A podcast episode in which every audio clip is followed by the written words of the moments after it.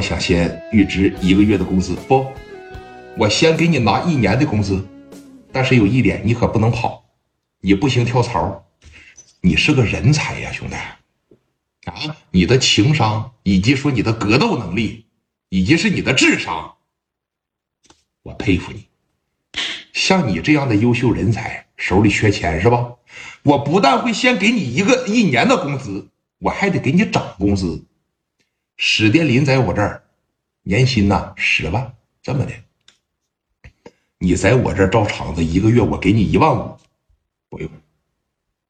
他要多少，我要多少。你这么的，先给我拿十万块钱，行？不就是钱吗？钱对于我来说那都是小事儿。今天晚上能上班不？你要别嫌弃我这，不嫌弃啊。财务拿十万块钱。紧接着过了没十五分钟，财务两个女孩这边提了一捆，这边提了一捆，哎，一捆五万呢，往跟前扒着一放。苏总，这是你要的十万块钱。那个介绍一下子啊，以后啊，这个聂磊，你们叫聂总啊。哎，聂总，哎，你好啊。以后他会领着我的好兄弟史殿林，哎，为我们厂子里边提供这个安保服务啊，都认认人。以后说有喝多的、嘚喝的不给钱的，哎，就找聂总，听着没？哎，聂总，行，那以后就找你啊。你好，你好，行，啪啪这边走了，给介绍了一下子，十万块钱到了，第一波兄弟有了吧？第一桶金有了吧？那么干啥呀？张峰。你可别忘了我聂磊给你说的那句话，我得弄死你呀！啊，拿这十万块钱干啥呀？把史殿林他们叫到一块儿。殿林呐，磊哥，我问你一下子，咱这儿还有卖这个的呀？买几把？买几把？整几个呀？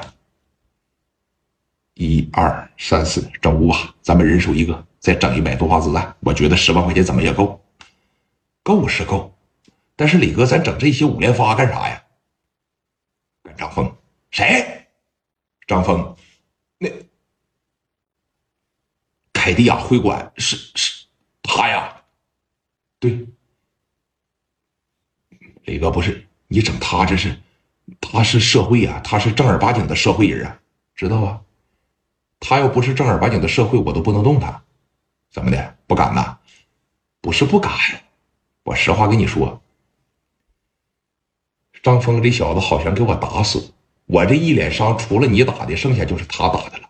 而且啊，明天他会跟我要三万块钱。我这三万块钱要是不给他交上去，他早晚也得说拿我下手。正好今天钱不到了吗？抓紧时间让兄弟们买点家伙事儿啊！明天呢？我不给他送钱，我给他买口棺材。怎么的？把张峰磕了，咱就能上位，咱在社会上就会有一些地位。要不然呢，永远是个臭看场子的保安，我永远是个臭卖皮鞋的。只有踩着他们上位，我们才能获得男人的尊严。将来呀，在这一片咱们才能当上老大。这套业务给史殿林一说，史殿林当时心里边热血沸腾啊！雷哥，咱俩就是相见恨晚呐。我史殿林这个人嘴笨，我情商低，我一直想跟一个好的大哥在社会上说崭露头角。刚才你那一番话真的是说到我的心里边去了。咱要是在这一片真的是能当上老大，那我史殿林这一出去。磊哥，你说吧，怎么干？我绝对配合你，而且我也知道什么地方有卖这玩意儿的。好，这么的，找两个兄弟出去买家伙事再多置办几把砍刀。咱呢，紧接着说明天我就给他打电话，他会在水库那个地方等着我。只要见着他，就崩他，就干他，行不？行。说你看我这脑子笨，我这嘴不行，你让我打仗没问题呀，拿着五连发哐哐哐就是放呗，这玩意儿。对，哎呦我操，雷哥，你真是把我都说激动了，你真把我说的说我现在都热血沸腾了，雷哥，你真的了啊，去啊，找老鸨买家伙去啊，新的旧的都行，只要别卡壳就行，去吧。听着李哥说啥了没？行，李哥，咱马上出去办啊！走，史殿林这帮子兄弟那也热血沸腾了啊！他们就觉得在一个夜场里边当当保安、看看场子都挺有面子了。我要在这一片，在这个街上，我要是在即墨路，我能当上老大，那是啥概念呢？啊，咱们就得面向整个即墨路收保护费。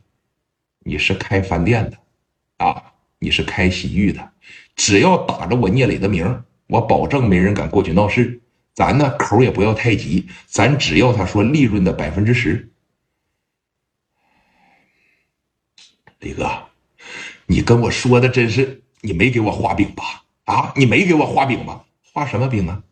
把张峰干了，咱就能上来。上来以后，整条街不都是咱们的吗？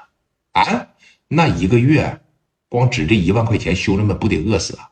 整条街上的人要是都给咱交保护费的情况下，那一个月有可能就是几十万呢。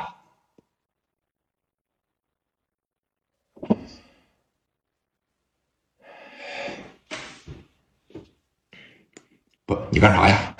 我给我妈打个电话，我告诉我妈，老史家呀要谈起来了。妈呀，哎，我是电林呐，哎，咋的了，儿子？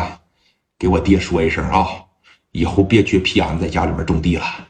咱家他站起来了，我以后每个月要挣几十万了啊，几十万！我要当老大。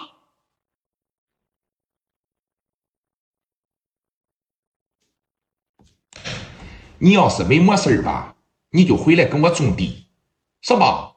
你老吹什么牛逼呀？多少钱？几十万？我瞅着你长得像几十万。恁爹在床上瘫着，当什么老大呀？你回来伺候恁爹，啪就撂了。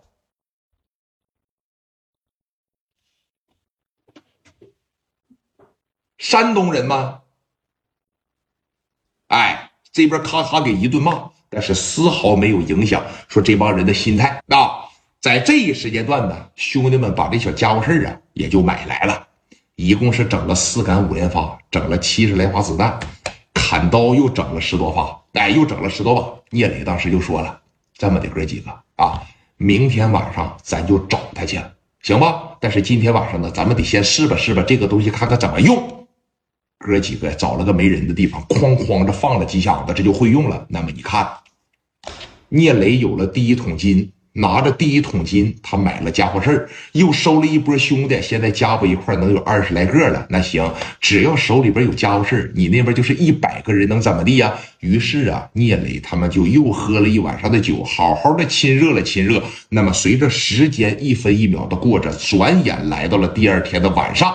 聂磊把电话打给了张峰，就说了：“峰哥，你可准备好，磊弟儿给你送钱去了啊！”但是张峰寻思说：“你最起码得给我拿三万块钱，以后我这边又多个小弟。”但是张峰万万没有想到，他即将迎接聂磊狂风暴雨般的报复。